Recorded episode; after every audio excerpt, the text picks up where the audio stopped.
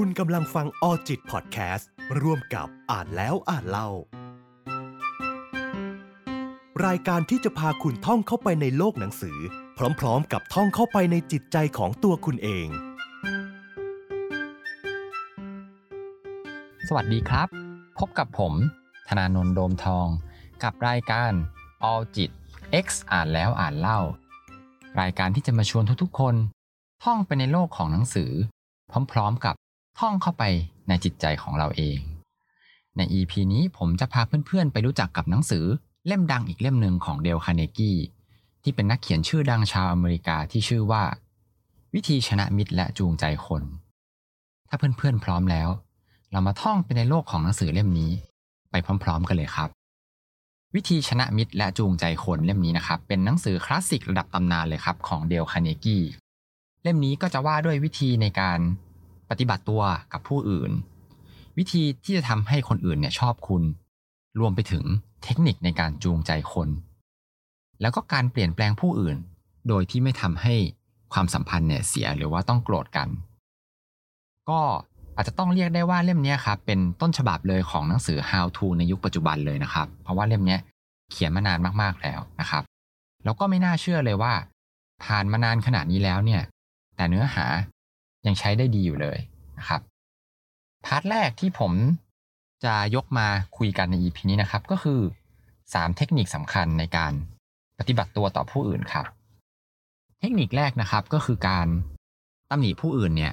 มีแต่ผลเสียเท่านั้น ก็เขาก็เล่าถึงอับราฮัมลิงคอนนะครับ ประธานาธิบดีคนดังคนหนึ่งเลยของอเมริกาเนี่ยครับว่า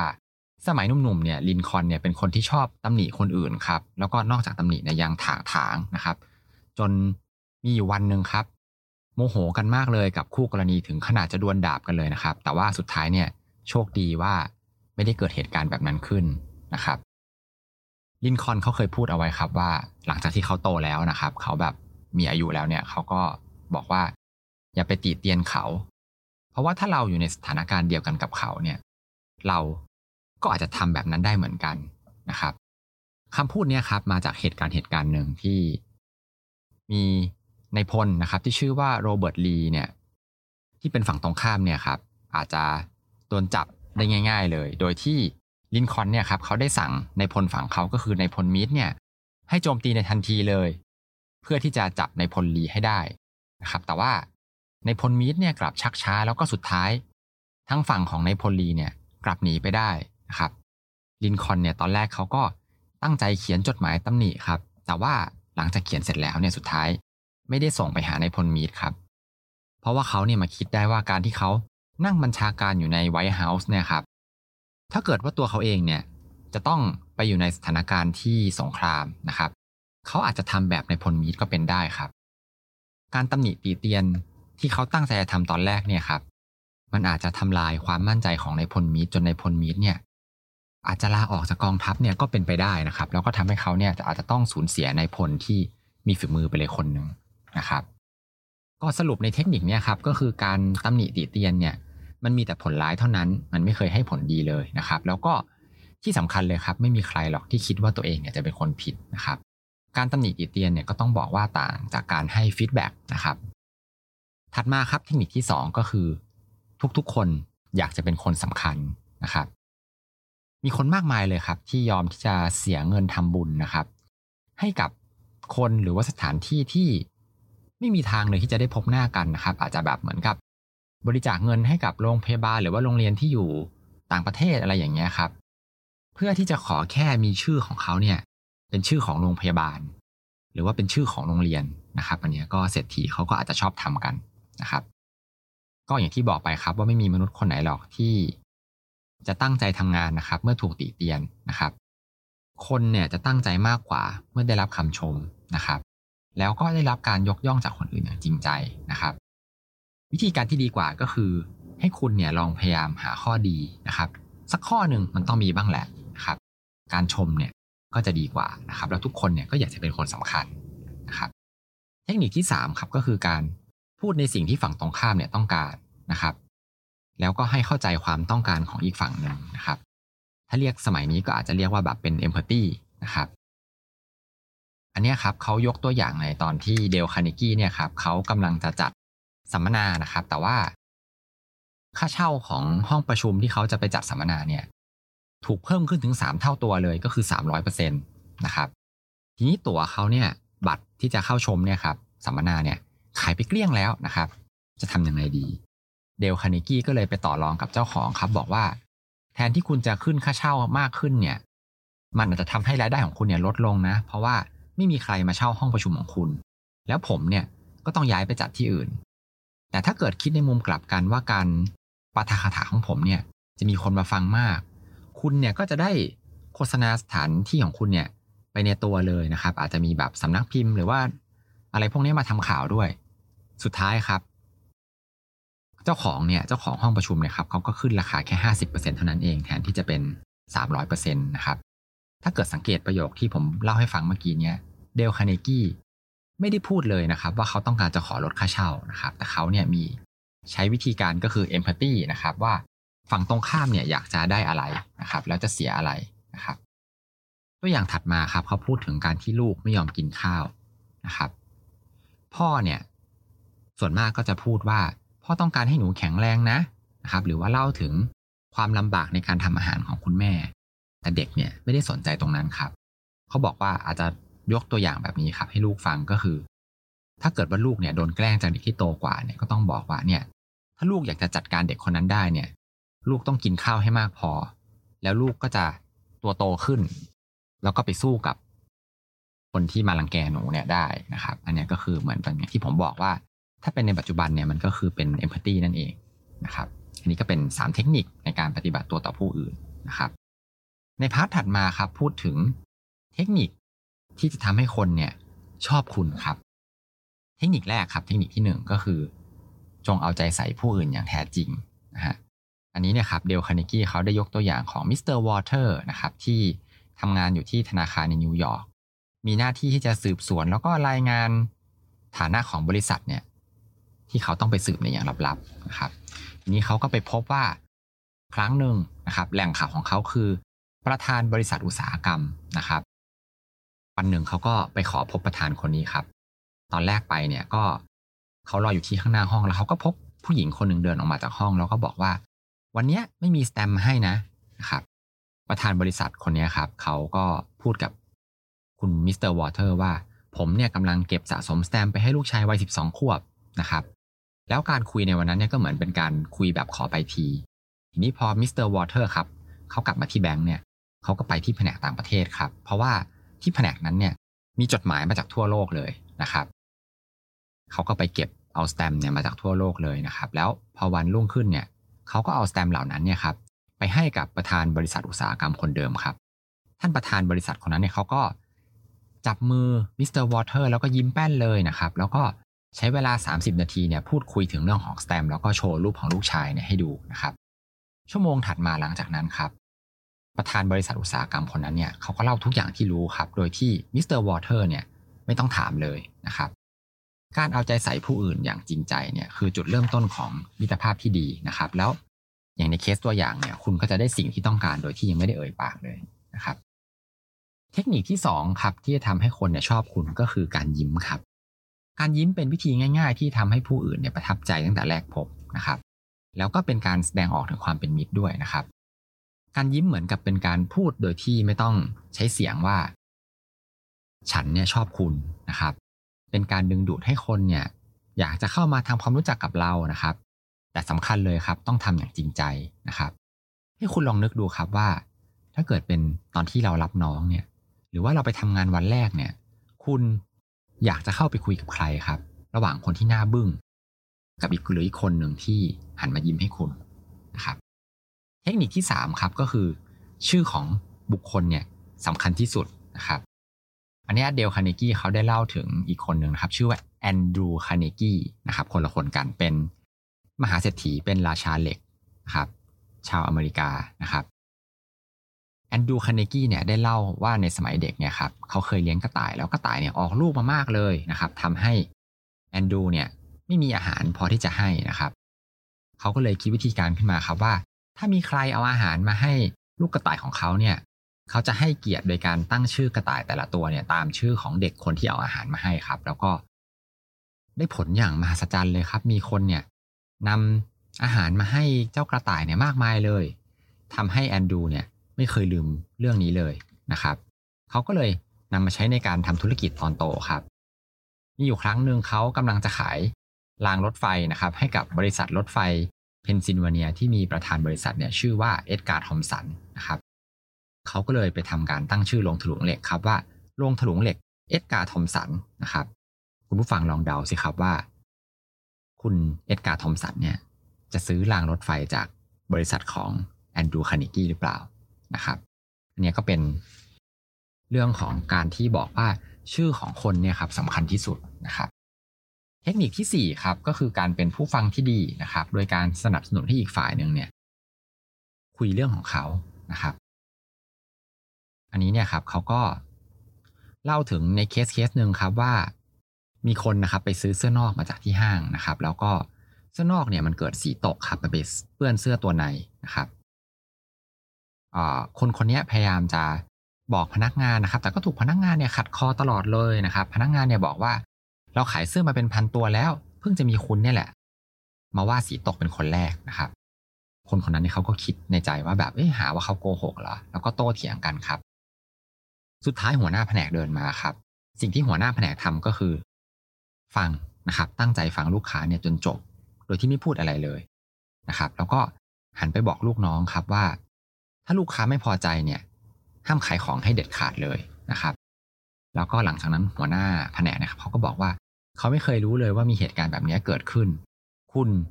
อยากให้ทำอะไรกับเสื้อตัวนี้นะครับ ลูกค้าคนนั้นเนี่ยเขาก็เล่าว่าตอนแรกเนี่ยเขาอยากจะแบบคว้างเสื้อเนี่ยใส่หน้าพนักงานเลยนะครับ แต่หลังจากที่หัวหน้าแผนกมาเนี่ยเขาก็เลยเปลี่ยนเป็นขอคำแนะนำแทนว่า แล้วสีเนี่ยมันจะตกแบบชั่วคราวหรือเปล่าหรือมันจะตกตลอดไป สุดท้ายแล้วหัวหน้าแผนกก็เลยตกลงกันว่า ขอให้ลองหนึ่งอาทิตย์ก่อนนะครับ ให้ลองใส่ดู ถ้าไม่พอใจเนี่ยเดี๋ยวจะเปลี่ยนเสื้อตัวใหม่ให้ แล้วก็ขอโทษด้วยที่ทำให้ยุ่งยากนะครับ สุดท้ายเหตุการณ์ก็จบอย่างเรียบร้อยนะครับ แล้วก็ลูกค้าคนนั้นเนี่ยเขาก็โอเคกับเสื้อนอกนะครับ แล้วก็ห้างห้างนี้นะครับ อันนี้ก็คือการที่เป็นเทคนิคในการเป็นผู้ฟังที่ดีนะครับ เทคนิคที่5ครับคือการสนทนาในเรื่องที่อีกฝ่ายหนึ่งเนี่ยต้องการนะครับ การที่เราจะเป็นคนที่คนอื่นชอบเนี่ย เราก็ต้องพยายามสนทนาในเรื่องที่ฝั่งตรงข้ามเนี่ยเขาอยากจะพูดนะครับเคสเนี้ยครับเขาเล่าถึงศาสตราจารย์จากมหาลัยเยลคนหนึ่งนะครับเขาไปเจอกับเด็กแปดขวบคนหนึ่งนะครับ จริง ๆ แล้วเนี่ยเขาต้องการจะไปเยี่ยมป้าของเด็กคนนี้นะครับ เขาเล่าว่า วันนั้นเนี่ยก็มีชายกลางคนคนหนึ่งนะครับ มาหาคุณป้านะครับ แล้วก็พูดคุยกันอย่างสุภาพเลย แล้วก็เขาเนี่ยหันมาคุยกับเด็กครับ เด็กเนี่ยกำลังแบบคลั่งไคล้เรือบทมากเลยนะครับ ชายคนนี้ก็เลยชวนคุยกับเด็กเนี่ยอย่างออกรถออกชาติเลยเรื่องของเรือบทครับเมื่อกลับไปแล้วเนี่ยเด็กเขาก็พูดอย่างเลื่อมใสเลยว่าเออชายผู้ชายคนนี้น่ารักมากๆเลย คุณป้าเนี่ยครับเขากลับบอกว่าจริง ๆ แล้วผู้ชายคนที่คุยเมื่อกี้นี้เนี่ยเขาไม่เคยสนใจเรื่องเรือบทเลย แต่ว่าเป็นเพราะว่าเขาเนี่ย เป็นสุภาพบุรุษไงเขาเห็นหลานเนี่ย สนใจในเรื่องของเรือบทเขาก็เลยพยายามที่จะคุยแล้วก็ทำตัวให้สนใจเรื่องของเรือบทครับอันนี้ก็เป็นเทคนิคนะครับที่จะทำให้คนเนี่ยมาชอบคุณเทคนิคที่ 5 เทคนิคสุดท้ายครับเทคนิคที่ 6 ก็คือทำให้คนอื่นเนี่ยเกิดความรู้สึกว่าเป็นคนสำคัญนะครับ อันนี้เนี่ยครับเดลคาเนกี้เขาก็ได้ยกตัวอย่างอีกแล้วนะครับ ในเรื่องของการที่ ถ้าเราเนี่ยพูดนะครับพูดจาให้แบบสุภาพกับ คนที่เป็นยามนะครับ หรือเป็นบริกรในร้านอาหารเนี่ยเชื่อไหมครับว่าคุณเนี่ยจะได้รับบริการที่ดีอย่างเหลือเชื่อเลย เพราะว่าคนเหล่านี้ส่วนใหญ่แล้วเนี่ยเขาจะไม่ค่อยถูกให้ความสำคัญเท่าไหร่นะครับ หรือแม้แต่การยกย่องผู้หญิงก่อนแต่งงานเนี่ยครับมันอาจจะเป็นมารยาทที่ดี แต่การยกย่องผู้หญิงหลังแต่งงานเนี่ยจะนำสันติสุขมาให้กับคุณผู้ชายทั้งหลายนะครับ ถ้าเกิดว่า บรรดาเหล่าสามีเนี่ยอยากจะกินของอร่อยทุกวันครับก็อย่าไปเปรียบเทียบภรรยาของท่านครับกับคนอื่นเด็ดขาดเลยนะครับ ให้ชมเชยนะครับ งานบ้านของภรรยาแล้วก็ให้ชมเชยอาหารของภรรยา แล้วก็คุณก็จะมี ความสุขสันติสุขในครอบครัวนะครับอันนี้ก็เป็น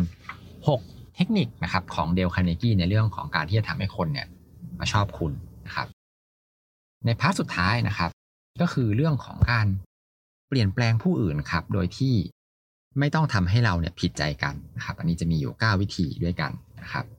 วิธีแรกครับก็คือการเริ่มสนทนาด้วยการยกย่องอย่างจริงใจนะครับ อันนี้เป็นจิตวิทยาที่ง่าย ๆ เลยครับ แต่ว่าได้ผลก็คือ ให้ชมก่อนนะครับ แล้วค่อยตำหนิหรือว่าเตือนนะครับ อันนี้ครับคุณผู้ฟังสามารถทดลองดูได้เลยครับว่า เวลาที่คิดจะเตือนหรือว่าจะตำหนิใครนะครับ ไม่ว่าจะเป็นเพื่อน เป็นลูกน้องนะครับ หรือว่าเป็น ลูกนะครับ ให้เราลองพูดชมอะไรสักอย่างหนึ่งก่อนนะครับแล้วค่อยตำหนิหรือว่าเตือนในทีหลัง แล้วลองดูว่าผลลัพธ์จะเป็นยังไงจะแตกต่างจากเดิมหรือเปล่านะครับ วิธีการที่2ครับก็คือ อย่าไปเตือนผู้อื่นตรงๆนะครับ ว่าเขาเนี่ยผิดนะครับ ก็การทำผิดเนี่ยครับมันเกิดขึ้นได้กับทุกคนเลย แต่ว่าการเตือนเตือนแบบตรงๆเนี่ยมันก็จะนำพาให้เกิดแต่ความแค้นเคืองกันเท่านั้นเองนะครับ ทางที่ดีเนี่ย ใช้วิธีการที่ละมุนละม่อมดีกว่านะครับอันเนี้ยในหนังสือเขาก็ยกตัวอย่างคุณชาวชวอปนะครับก็คือเป็นเจ้าของโรงงานนะครับเขาเนี่ยเดินผ่านโรงงานของเขา แล้วเขาก็เห็นคนงานกลุ่มหนึ่งเนี่ยสูบบุหรี่กันอยู่ทั้งๆทที่มีป้ายอยู่บนหัวเลยนะครับว่าห้ามสูบบุหรี่นะครับ ทีนี้แทนที่เขาจะชี้ไปที่ป้ายแล้วก็บอกว่า พวกนายอ่านหนังสือกันไม่ออกหรือครับ ชาวชวอปเนี่ยเขากลับควัก ซิก้าของเขาเนี่ยให้กับคนงานแต่ละคนคนละมวนคนละมวนนะครับ แล้วก็บอกว่า มันคงจะดีไม่น้อยเลยนะ ถ้าพวกคุณเนี่ยไปสูบซิก้าเนี่ยกันข้างนอก คนงานพวกนั้นนะครับ รู้ดีว่าชาวชวอปเนี่ยกำลังรู้ว่าพวกเขาเนี่ยทำผิดกฎนะครับ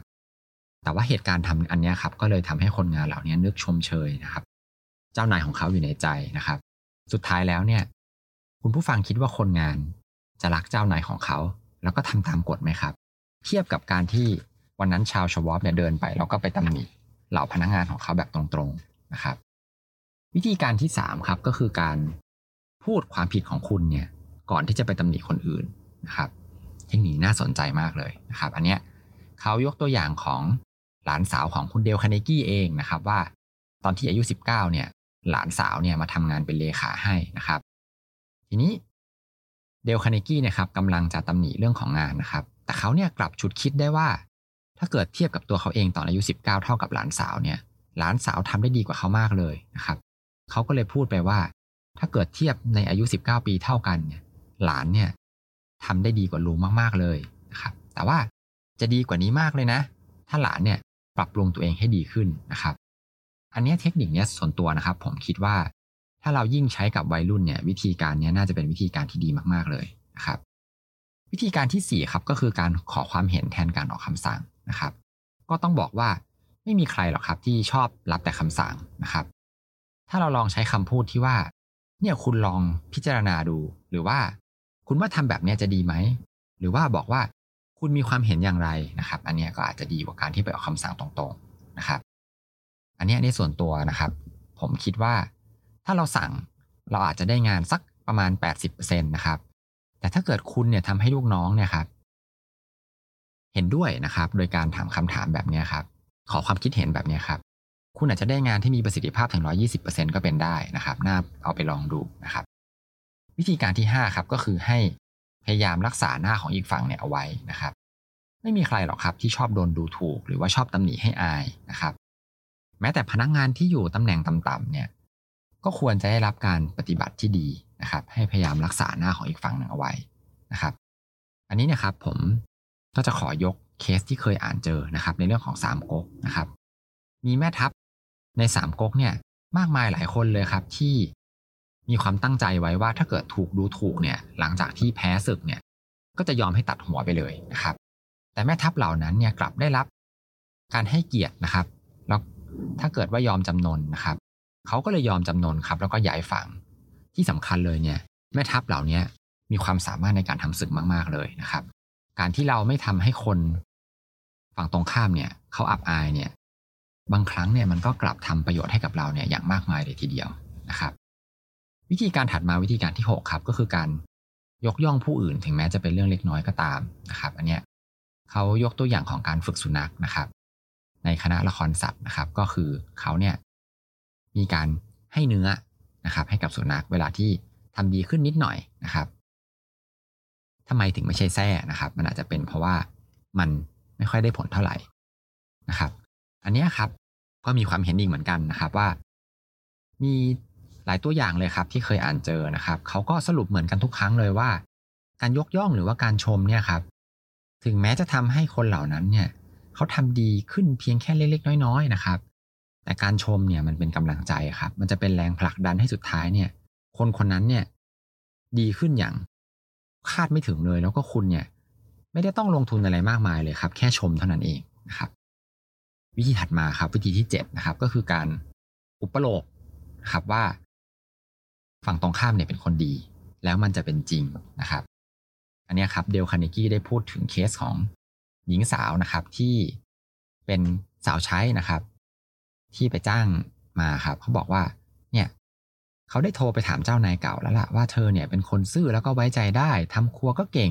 แต่เป็นคนไม่รักสะอาดเลย แต่ฉันว่าเขาเนี่ยโกหกมากกว่า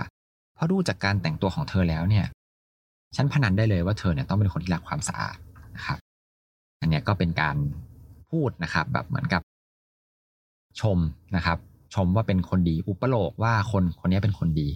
สุดท้ายครับ สาวใช้คนนี้ก็เลยตั้งใจทำงานครับ แล้วก็ทำความสะอาดเนี่ยได้ดีด้วยนะครับ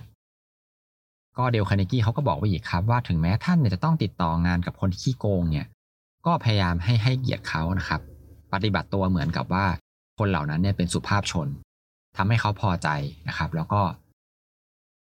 ยกย่องเขานะครับ อันนี้ครับเป็นเทคนิคเทคนิคที่7นะครับ เทคนิคที่8ครับก็คือการ ทำให้ความผิดเนี่ยเป็นของง่ายที่จะแก้ไขนะครับ อันนี้ครับเขายกตัวอย่างผู้ชายคนหนึ่งครับเขาไปเรียนเต้นรำนะครับ ครูคนแรกเนี่ยครับเขาก็บอกว่าเฮ้คุณเนี่ยเต้นผิดทั้งหมดเลย ต้องเรียนใหม่หมดเลย ผู้ชายคนนี้เขาก็เลยเลิกครับ แล้วก็หมดกำลังใจ แต่ครูคนที่สองเนี่ยครับเขาบอกว่าครูคนที่สองเนี่ยอาจจะพูดโกหกก็ได้ครับครูคนที่สองเนี่ยเขาชมว่า ผู้ชายคนนี้มีไหวพริบดีมากเลยนะครับ ก็อาจจะเป็นการประจบก็ได้แต่ว่าผู้ชายคนนี้เขาก็บอกว่าแต่ผมเนี่ยก็มีกำลังใจในการที่จะเต้นรำเนี่ยมากยิ่งขึ้นนะครับหรือแม้แต่การเรื่องของการที่เราไปบอกเด็กนะครับ หรือว่าบอกสามีนะครับ หรือว่าลูกน้องนะครับ ว่าเป็นคนโง่ เป็นคนทึ่ม ไม่มีพรสวรรค์นะครับ สุดท้ายแล้วเนี่ยคุณก็จะไปทำลายความมั่นใจของเขานะครับ เราเนี่ยควรจะทำตรงกันข้ามกันก็คือให้กำลังใจนะครับ บอกว่าสิ่งเหล่านั้นมันไม่ยาก แล้วเขาเนี่ย ก็จะพยายามมากยิ่งขึ้นนะครับ วิธีสุดท้ายครับวิธีที่ 9 ก็คือทำให้ผู้อื่นมีความสุข ที่จะทำที่จะให้เขาเนี่ยทำในสิ่งที่คุณเนี่ยเสนอแนะไปนะครับ อันเนี้ยเขาก็เล่าถึงเด็กแสบคนหนึ่งครับ ที่ชอบวิ่งผ่านสนามหญ้านะครับหญ้ามันก็ตายใช่ไหมครับ เขาก็เลยไปบอกเด็กคนนี้ครับว่า ให้เด็กคนนี้ ไปเป็นหัวโจกเลย ในการที่จะไปเป็นนักสืบนะครับ ให้ไปคอยจัดการกับเด็กที่วิ่งมาเหยียบหญ้าบนสนามนะครับ สุดท้ายผลลัพธ์เนี่ยเด็กก็เด็กคนนี้ก็คอย